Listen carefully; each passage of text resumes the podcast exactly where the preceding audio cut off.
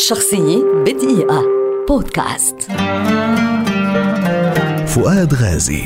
مطرب سوري شهير ولد عام 1955 في محافظة حما ويعد واحدا من الوجوه الغنائية البارزة خاصة خلال فترة الثمانينات وأوائل التسعينات.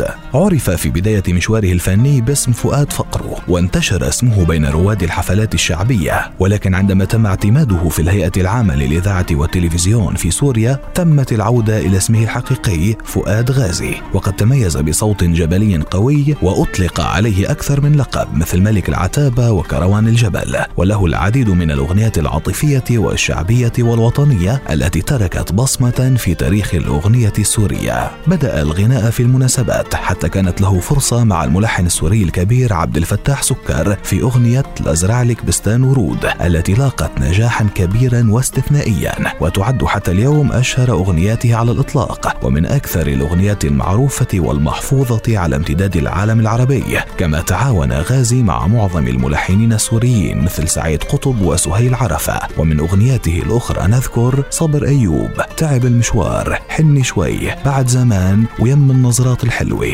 مثل فؤاد غازي في الفيلم السوري حارة العناتر كما ظهر في أعمال أخرى مثل تفضل وممنوع الدخول وحمام الهنا. ابتعد فؤاد غازي عن الأضواء منذ منتصف التسعينات بلا سبب واضح واقتصر ظهوره على بعض الحفلات إلا أن التلفزيون السوري قام بإنتاج فيلم تسجيلي عنه تكريما له وتم التصوير بين مسقط رأسه والعاصمة دمشق للإبقاء على مصداقية الفيلم. وفي عام 2011 وبعد صراع مع مرض عضال أصابه في الحنجرة ومنعه من الغناء رحل فؤاد غازي عن عمر ناهز 56 عاما. شخصية بدقيقة.